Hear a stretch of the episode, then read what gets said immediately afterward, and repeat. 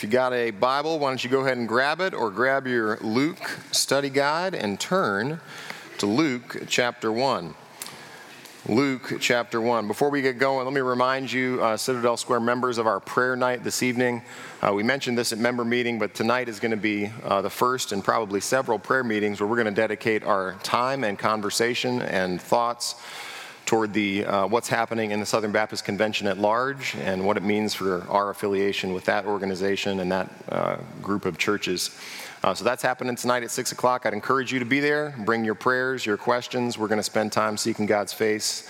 Uh, for what he would have us to do here as a church. So we're our process as elders has been really diligent and patient over the course of um, that report that came out several months ago. If you remember, two member meetings ago, we had that conversation.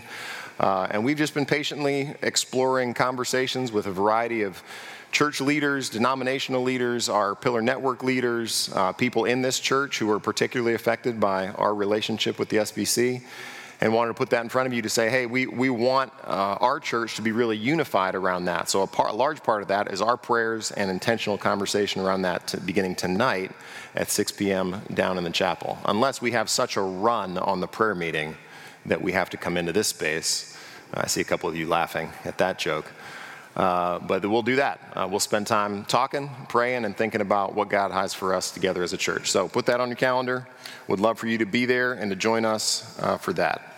All right, Luke, y'all there? Did you find it? Luke chapter 1. We, we began this Luke series last week looking at uh, Luke's very intentional gathering of information and gathering of resources of particular stories in a time and place that began the New Testament story of Jesus Christ. So we saw in Luke and in that. Um, in those first four verses in the prologue, really to the, to the entire book, that Luke was a man who was writing to an individual named Theophilus to give him great certainty about the things that he had been taught. So we saw that Luke begins his uh, compiling of the narrative of Jesus Christ with somebody in mind, with someone who, uh, in Luke's day and age, needs to be encouraged, who may face the temptation to doubt the things that he's been taught. And that's where we ended last week, talking about the diligent pursuit of understanding God's commitment to give us certainty through the things that he has written down, right? Well, this week we enter into Luke's first narrative section. Uh, and in this section, we're going to look at Luke chapter 1, verses 5 down to about verse 25 there. And we're going to see Luke's academic, data driven mind uh, compile for us the details related to a story. If you've ever had a significant event in your life, uh, you can remember things that are very peculiar to that time. If you've ever been, I had a car wreck uh, when I was in college on my way back to college, and I can tell you the temperature, the smell, the color of the car, the truck that was in front of me, the cops who came and made fun of me for driving too fast in the snow. I can give you vivid details of that event that happened in my life. And a lot of you probably have stories like that in your own lives of significant moments where you saw something happen, maybe even spiritually, where you had moments in your life where God showed up and something happened, and you know the song that was on the radio, you knew the conversations that were happening, you knew the shirt that you were wearing. Well, those details serve to build out stories for us. They make up the stories of our lives. The significant moments in our lives often come with very peculiar details that are hard to falsify. And what you're going to see here in the beginning of Luke's story, Matthew begins uh, with the genealogy of Christ, which you'll have here in Luke in a couple chapters. Mark begins with Jesus' public ministry. John begins where? In the beginning was the what?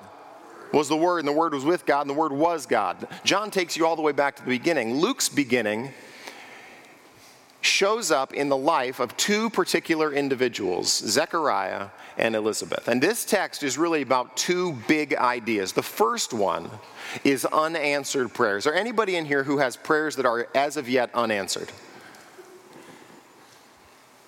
Now, look around. You see everybody's hands go up. You still have uh, stories on your mind right now. Even as I say that, you have unanswered prayers, places where you have not seen God show up. And that is what this text is about in a very large part. And there's no greater opportunity for te- the temptation for doubt to creep in that we looked at last week. Remember that? There's no greater temptation for doubt to creep in than when you have unanswered prayers. Isn't that true? Where you ask questions like, God, what is it that you're doing? God, this season doesn't make sense. God, it feels like you're really far away. It doesn't seem like you're paying attention or you have a plan. Or, God, how in the world are you going to make sense of this season in my life that feels like I'm in a cul de sac, that feels like I've hit a dead end, that feels like there's no way that you can redeem this thing?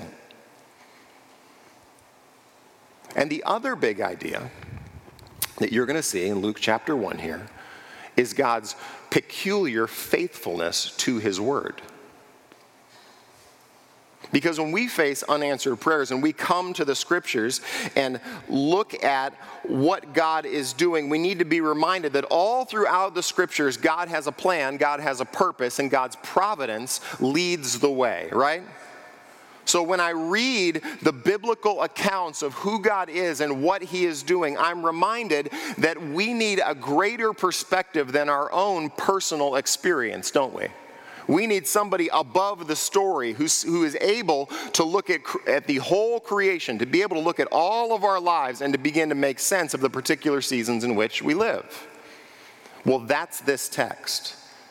There's no other better text where you can watch divine sovereign providence touch human inability and frailty than this text right here. It's incredible. I've been meditating on this all week, and I'm like a, a, coffee maker. You know, percolating, the blah, blah, blah, blah, blah, blah, blah, blah, blah, blah, blah. That's my mind right now. I'm so excited to get into this uh, with you here this morning. So let's pause and pray, ask God for His grace, and then we'll jump in here, see what He has to say to us. Father, we pray again for your grace to us. I pray again for people, even who've walked in here this morning, who may feel at the end of their rope when they've been praying and they've been praying and they've been praying and they don't get the answer that they want. Where the seasons of their lives don't make sense, where they're wondering, where are you and what are you doing? And it seems like you've forgotten them. I pray that this text would encourage them this morning. I pray that through the few minutes that we spend meditating on the beauty of your intentionality in the life of Zechariah and Elizabeth, that we would gain great confidence in the unanswered prayer seasons of our own lives. Father, you're so good to us to give us stories like this, to show us what you're like and that you know where we are. So I pray that those truths would come off the page to us here this morning, that you would minister to our hearts through the power of the Spirit, that you would draw our hearts and minds to Jesus Christ. And as we prepare our hearts even to celebrate communion, that you would remind us of your goodness and your love to us in the person and work of Jesus Christ, in whose name we pray. Amen. All right, Luke chapter 1, verse 5. Y'all there?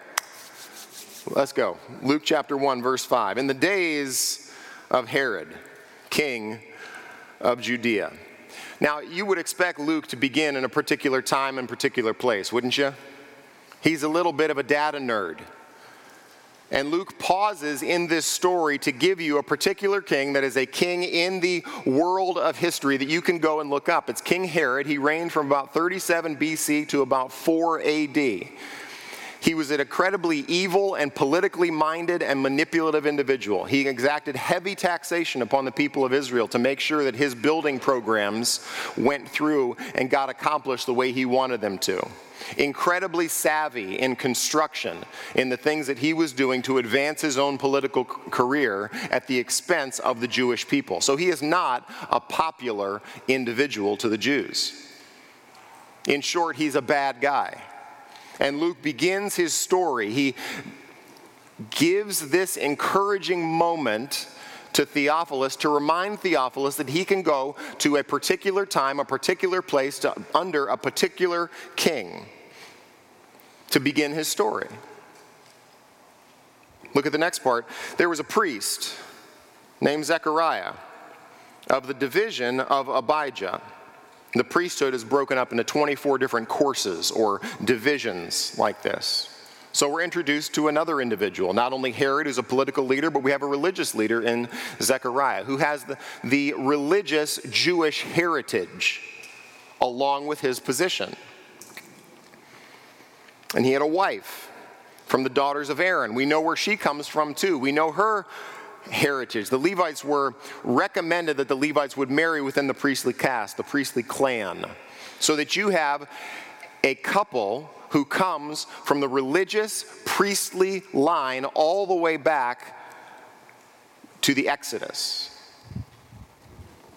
And her name was Elizabeth. Now, just in this verse, I don't want you to miss that Luke's uh, particularities come out for us in the way he writes.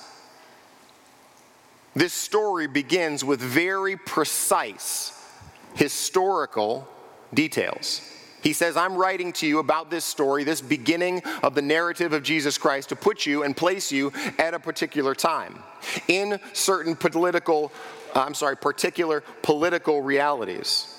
I'm going to put you in a particular geography of Judea so that you would know, Theophilus, that we're talking about a zip code that you know, about an area code where you've made phone calls.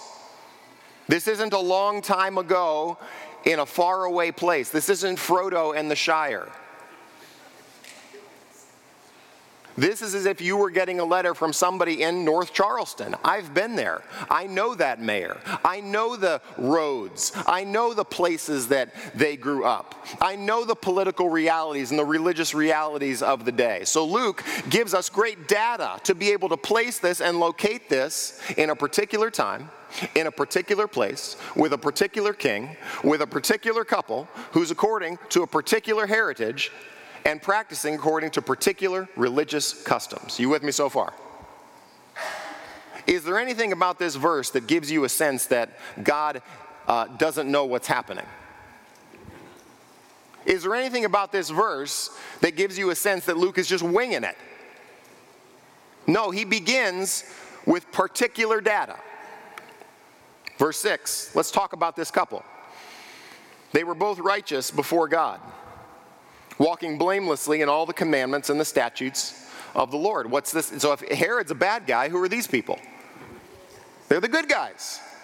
These are individuals who have a good relationship with God. They have a right standing with God. Blameless just means that they handle their sin according to the way that God has said that sin is supposed to be handled.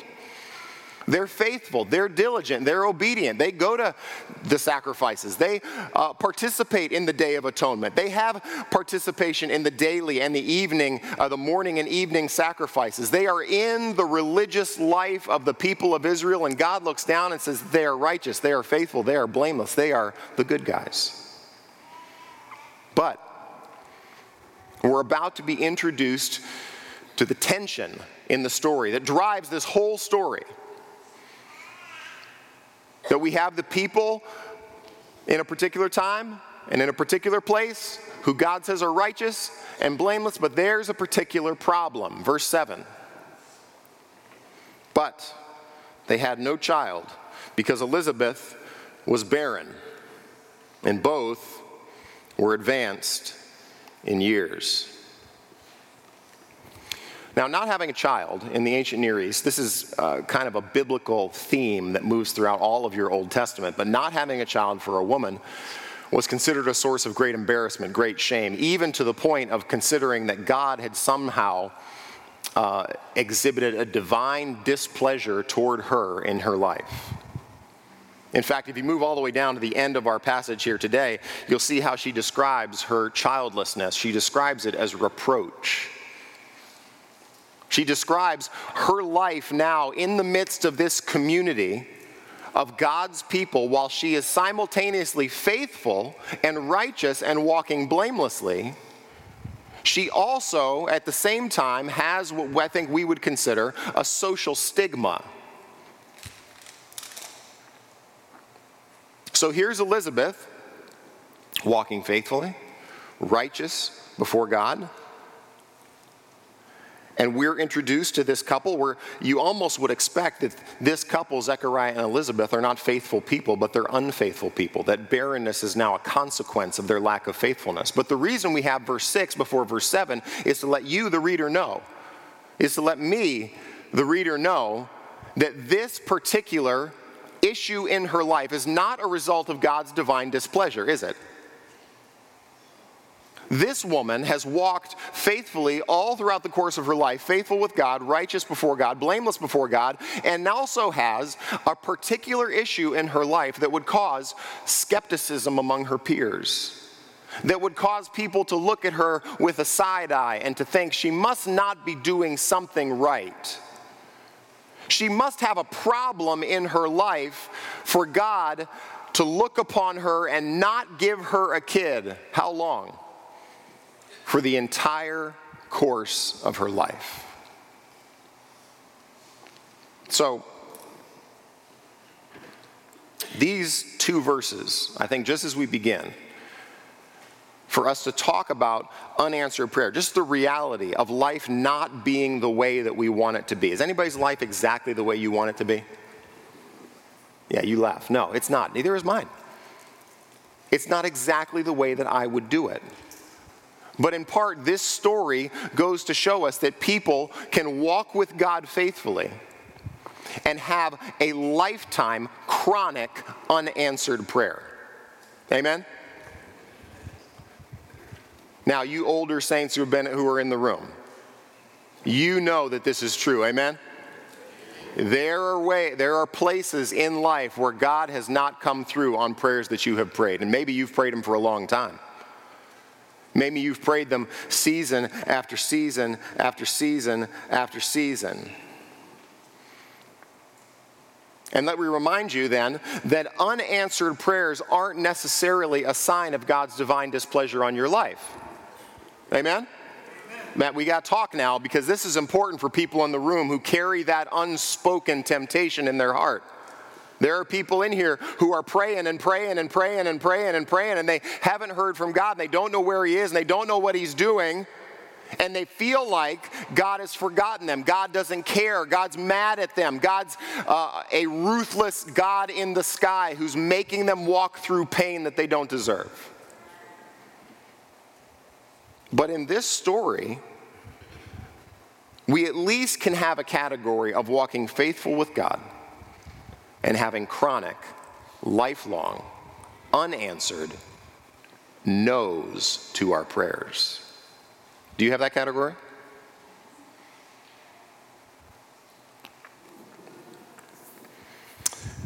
But for us, the reader, as we read this story and we look at this, you should have something should ping your memory. Are there any other stories in the Old Testament of women who are barren? Are there any other stories that you could go back to? You know, when I was doing research for this, one Jewish commentator said every single time in the Old Testament when a woman is said to be barren, God gives her a kid. You know that? So, with you, Bible in hand, when you encounter this story of Zechariah and Elizabeth being blessed, being righteous, being blameless, being obedient, yet at the same time barren, you are on your tiptoes, aren't you? Literarily speaking, you're waiting and leaning forward to see what is it that God is going to do with this faithful, righteous couple in the days of Herod, a wicked king.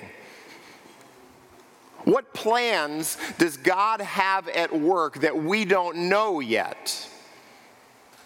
Now, it's hard to teach a text that's so familiar, isn't it? Because you know what's coming.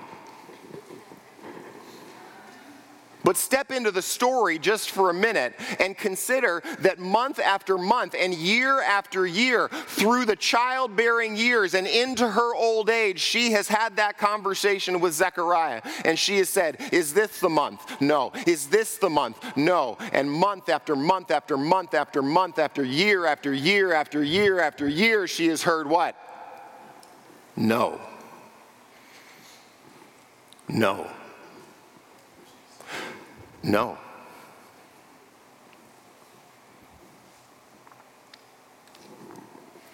Verse 8. Now,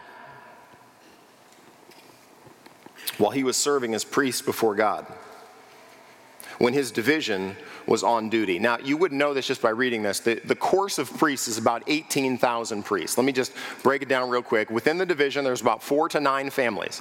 Individuals would come to the temple to do their service, but they would only come two weeks out of every year. So you've got Zechariah and Elizabeth of a particular division who just so happened to be on duty one of the single, one of the two weeks possible out of the entire year. His division just so happens to be on duty. Verse 9, according to the custom of the priesthood, which means this is something the priesthood has done for a very, very long time.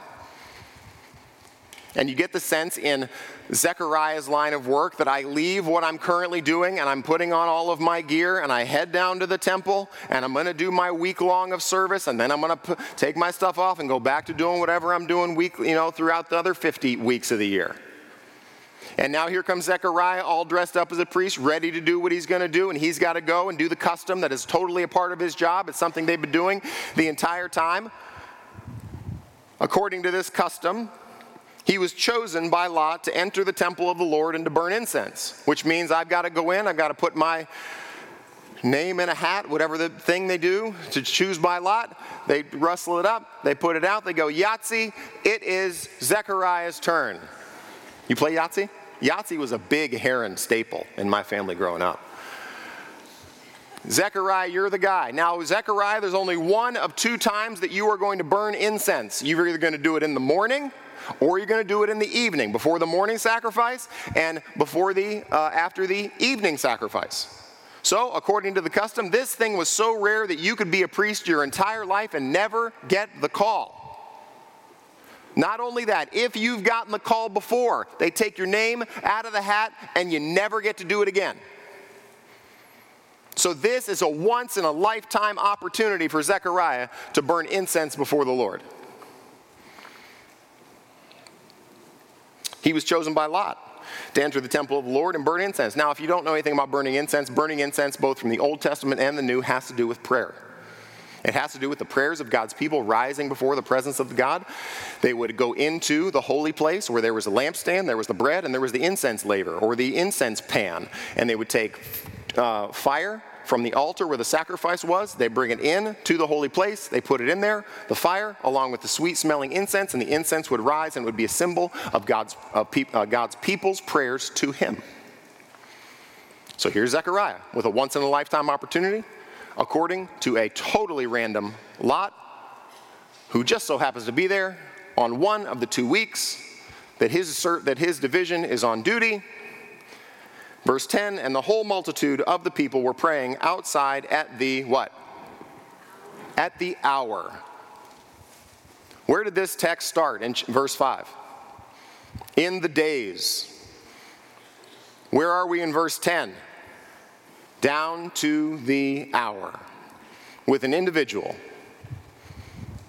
who just so happened to have his division on duty so that he was there in one particular week to burn incense, that he was picked by lot at random to come in during the evening sacrifice, and the whole group of people are outside at a particular hour.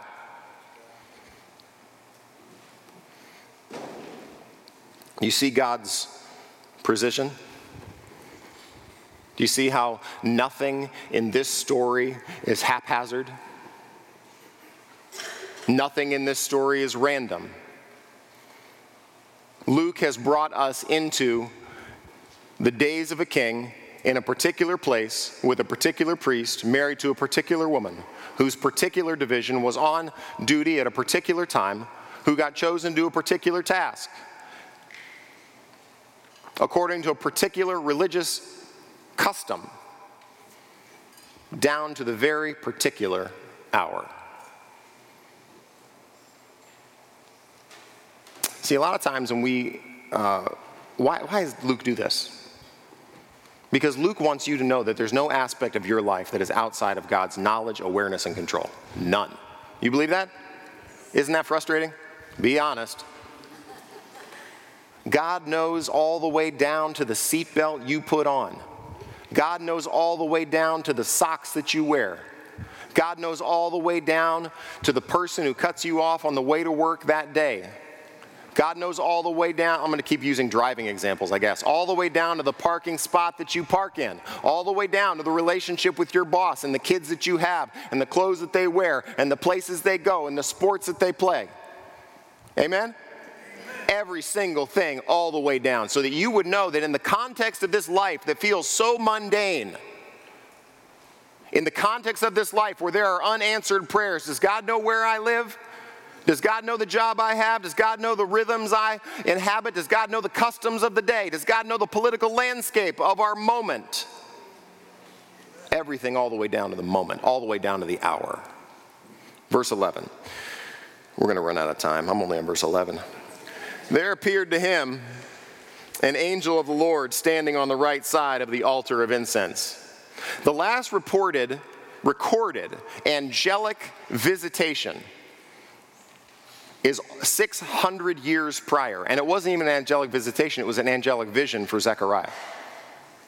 And here's another Zechariah, 600 years later, who encounters this angel. Zechariah was troubled when he saw him, and fear fell upon him, which is normal when you meet an angel, especially this one.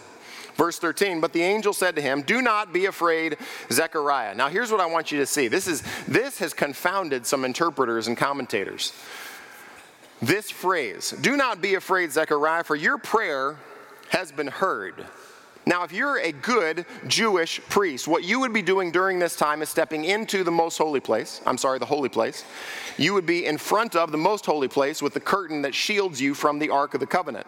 And as you are doing your duty, or placing the bread and lighting the menorah and trimming the wicks and burning the incense, you would also be praying. And typically, you'd be praying for the sins of the people. You'd be praying for Messiah to come. You'd be praying for faithfulness and for God to remember his covenant Jewish people.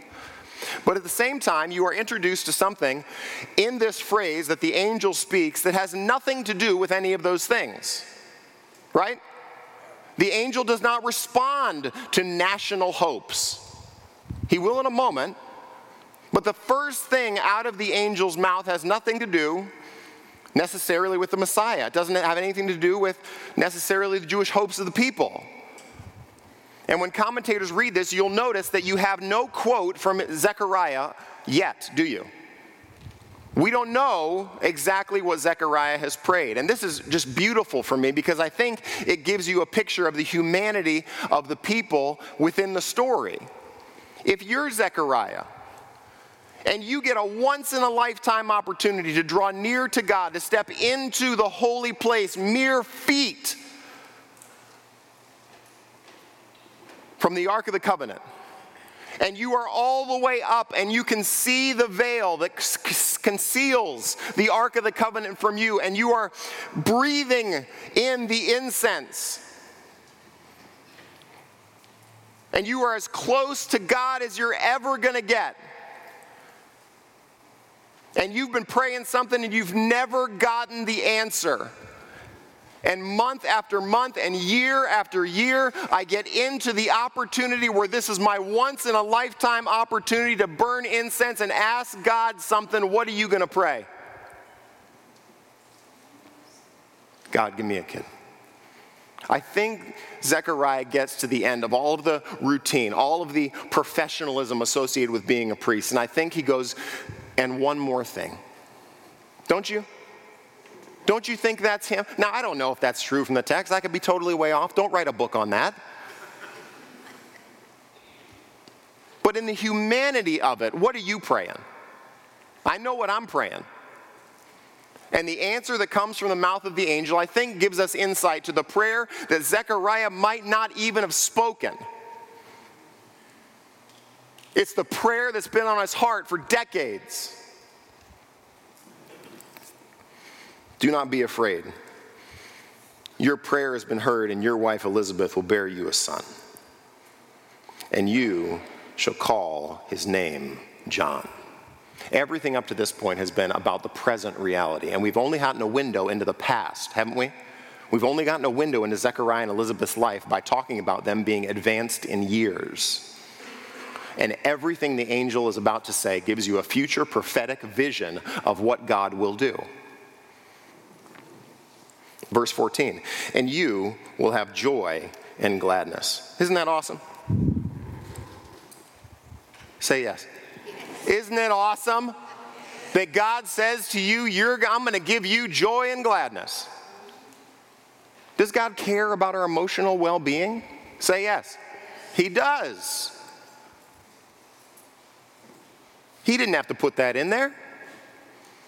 He could have been, shut up, Zechariah. I'm going to talk about the particular fulfillment of my redemptive plan over the course of all history and all nations, and the fact that I'm choosing to bring the forerunner of the Messiah to you at this particular time and place. And all the math geeks would be like, oh, yeah, look at the fulfillment of prophecy, and look at all the but you get the humanity of it, don't you? You get the, the ache of the heart of a barren couple, and God going, I see you, and you're gonna have a son, and we're gonna call him John, and you're gonna have great joy and gladness. Not only that, many will rejoice at his birth, for he will be great before the Lord.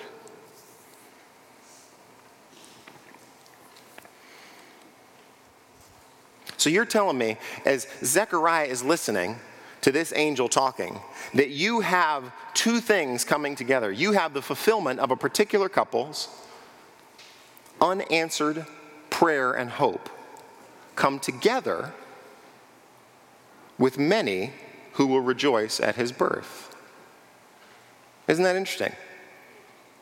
But a lot of times for us when we pray, you know where my prayers land? They kind of land like this me, me, and what God just did through this angel answering a prayer that Zechariah might not even have mouthed is, is put his prayer in the context of the greater story. Yeah. Didn't he? He took this particular painful scenario in their life and he put it in the context of a greater story. He puts it in a social relational context that isn't just Zechariah and Elizabeth. And this is the thing about prayer that I think we all struggle with. I struggle with this too, is that I have a tendency to view God's faithfulness related to my particular situation, not related to what He's doing throughout time and space in the context of multiple people, in context of multiple places, in the context of His historical activity. See, if you switch that, Eh, listen, if you just start praying like this, if you start praying, give us this day our daily bread, before thy kingdom come, thy will be done on earth as it is in heaven. Because in the Lord's Prayer, they're switched, right? Our Father who art in heaven, hallowed be thy name. Thy kingdom come, thy will be done on earth as it is in heaven. Then give us this day our daily bread. Where is he putting Zechariah and Elizabeth's pain? In the context of the greater story. Why has God said no? Because God's doing something that Zechariah and Elizabeth can't see to bring them both joy and gladness and all people who are related to their particular struggle and difficulty. Don't you hate that? That means that my pain and my difficulty and my unanswered prayers might actually be a part of God's greater purposes of working out, bringing more people, more joy, and more gladness on the planet? Is that what you're telling me, church? Say yes. Yes, yes that's what you're telling me. You're great theologians. Let's look at who he is. 15. He'll be great before the Lord. Now, wearing camel's hair, eating locusts and honey, is not a great socialite standard. Those people are not on Instagram. Those people are weird. In fact, Jesus says that people thought John had a demon because he didn't eat and drink the way everybody else ate and drank. But how does God view him? Great.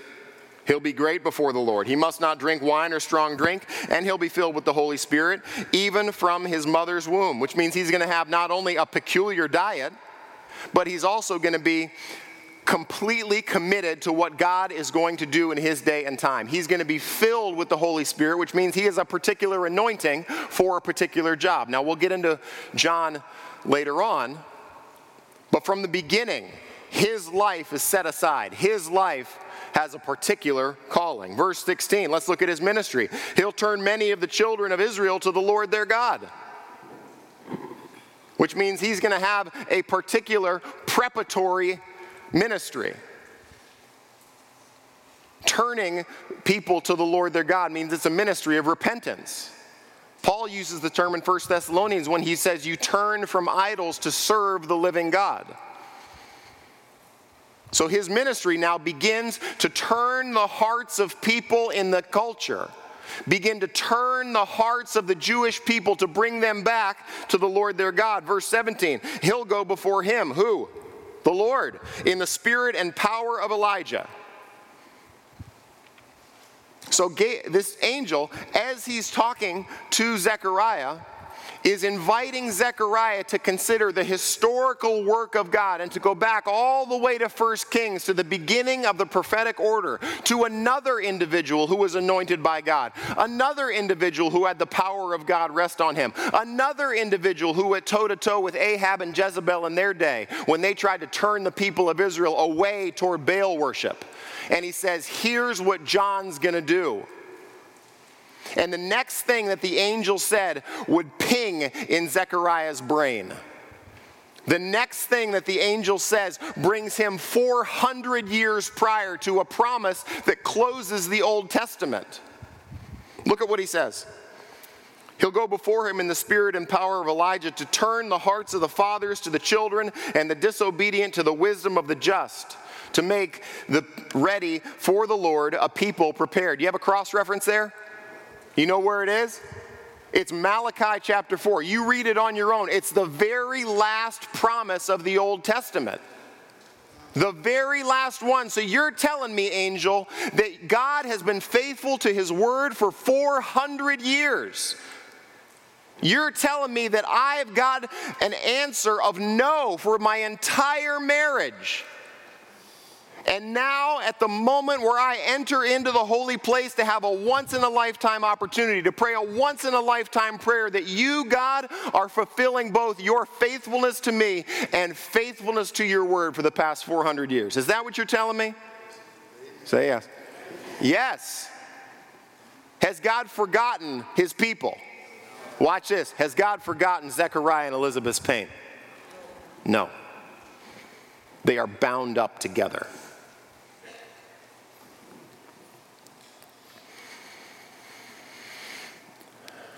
Verse 18. And Zechariah said to the angel, How will I know this? For I'm an old man. My wife's advancing. Come on, Zach. I mean,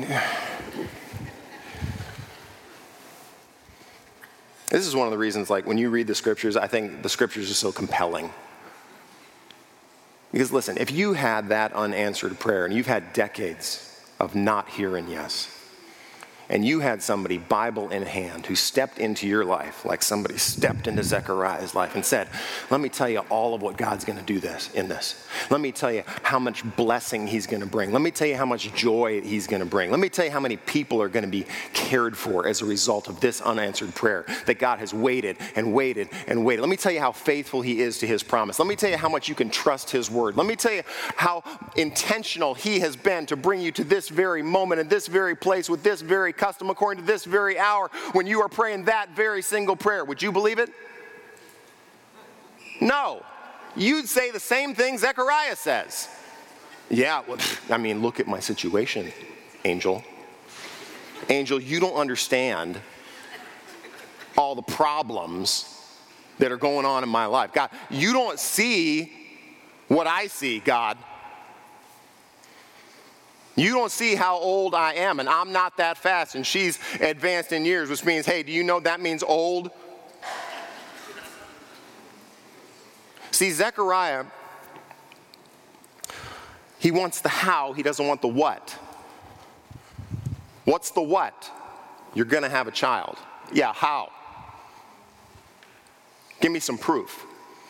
Give me a sign, which he gets. Watch this. And this is one of my favorite verses in all the New Testament right here. Right here. One of this is my, one of my favorite coffee cup mug verses. Right here. And the angel answered him. I'm, I'm Gabriel. Don't you love that? Don't you? I mean, if angels could eye roll, I feel like he'd be doing it right here. God in heaven, this guy. I love that. I just love this. This, this is, you should laugh. We have a guy who hasn't been seen for gosh, 700 years. The last visitation of Gabriel was to Daniel, which gave him a vision about the future. And what's Gabriel doing here now? He's giving Zechariah a vision about the future. And you've got to think every time Gabriel shows up and he gives him good news of things that are happening, everybody's rolling their eyes going, Yeah, but you see how old she is? You know what the problem is? Why did we get all of this information? Listen, why did we get all the information ahead of time? Why do we know this before Zechariah says it? It's to show you that God knows your particular time and season better than you do. It's to show you that your perspective on what God is doing isn't the best perspective on what God is doing. And Zechariah wants the how. The angel answered him, I'm Gabriel. I stand in the presence of God, and I was sent to speak to you and bring you this good news. Verse 20, and behold, you will be silent, unable to speak until the day that these things take place. What's the sign? You don't get the joy of speaking about what God is doing because you don't trust His word. That's a whole message in itself, isn't it? You won't be able to speak until the day that these things take place because you didn't believe my words, which will be fulfilled in their time. Now, from the holy place, we zoom out. You feel the whole thing zoom in? You feel the whole thing zoom in? Then you feel the whole thing zoom out. Look at verse 21. And the people were waiting for Zechariah, and they were wondering at his delay in the temple. He'd been in there a long time. And when he came out, he was unable to speak to them. Typically, when the priests were finished within their duties of caring for the temple, they would come out and they would, uh, they would bless the people of God.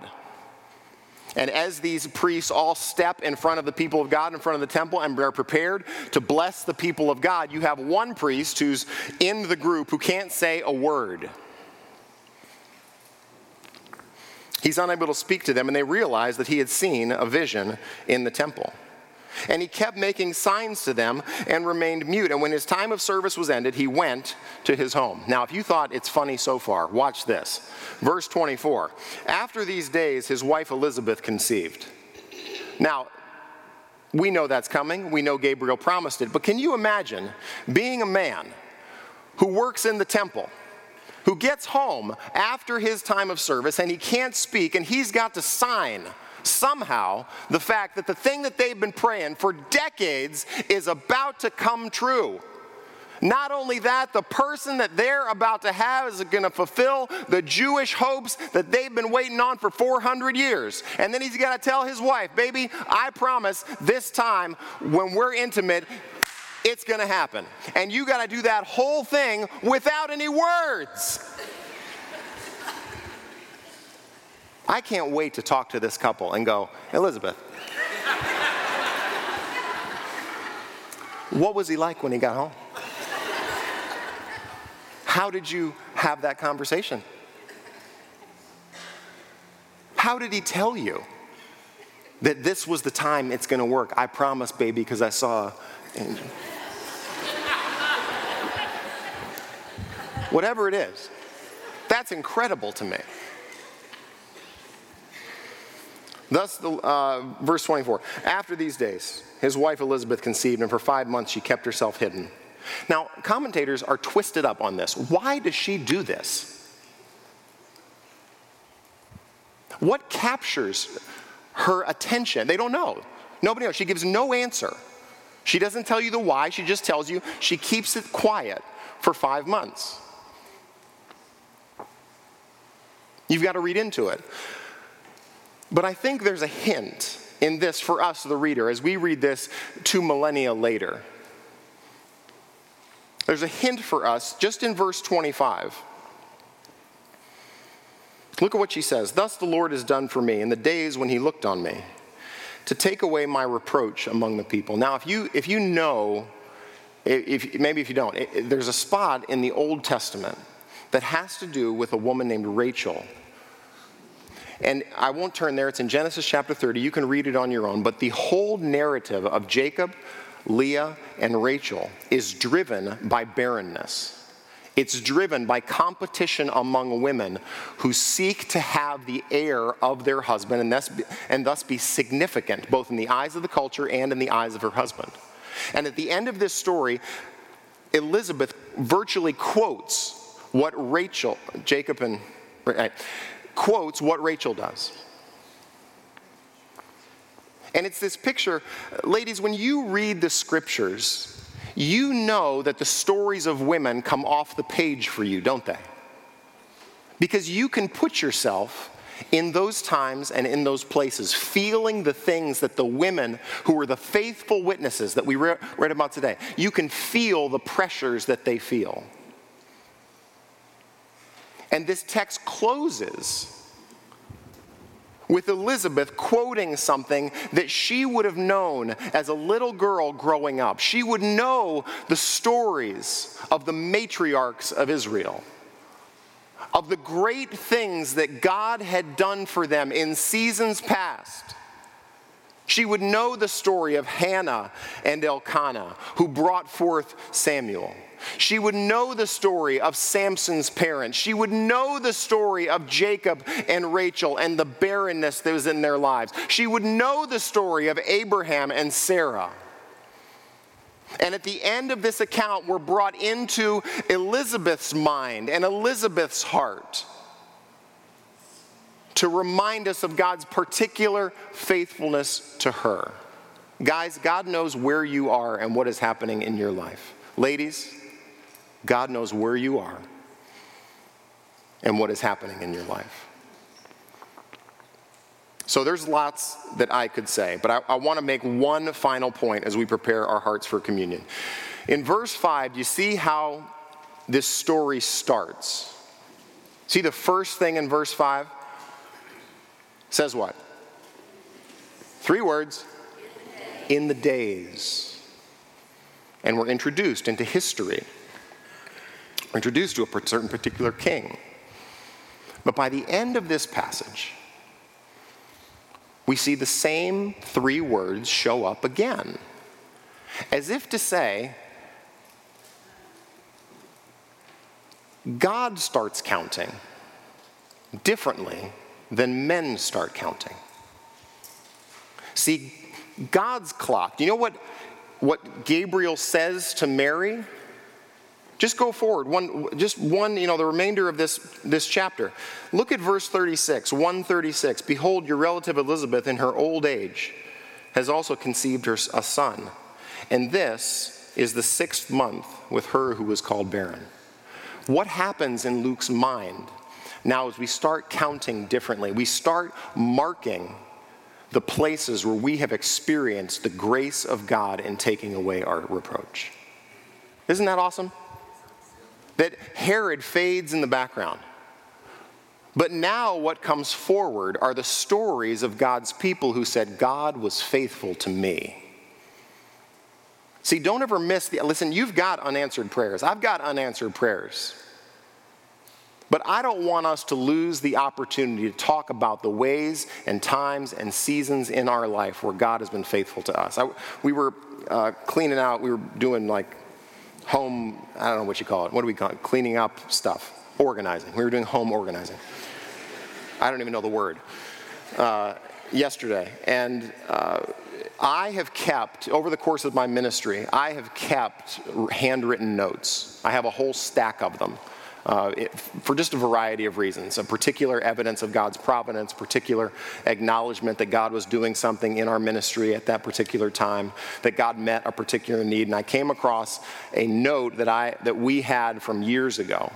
And it was a note from somebody who provided for us at a particular time and season in our life. And I pulled it out and I said, I didn't know what this card was. And I opened up the card and there was still a check in there uh, that I had cashed but put back together with the note. And it was, it was just a moment in our life where we recognized that our need God met. And that's why I keep them. Because listen, when I face unanswered prayers, I face the temptation to, to ask the same question you do. I'm no different than anybody else in this room. I ask God, what are you doing? Where are you? Do you see our problems? Do you see what our needs are? Do you see what's happening in our lives? Do you see the, the impending struggles that we have? Do you see how this financial pressure isn't getting alleviated the way I want it to? Do you see how this relational tension isn't getting resolved like I'd like it to? And I'm wondering, God, where are you and what are you doing? And I need these stories of God's word to come back to to remember that God knows every single thing thing, about every single time, about every single place, about every single struggle, about every single mundane, routine thing that is happening in my life, and He hasn't forgotten me. And I need these evidences throughout the course of my life to come back to. I need the scriptures to come back to to remind me that He hasn't forgotten me, that He hasn't abandoned me that my unanswered prayers are a part of a greater, more glorious plan to bring God glory and to bring people joy. Amen? That's the story.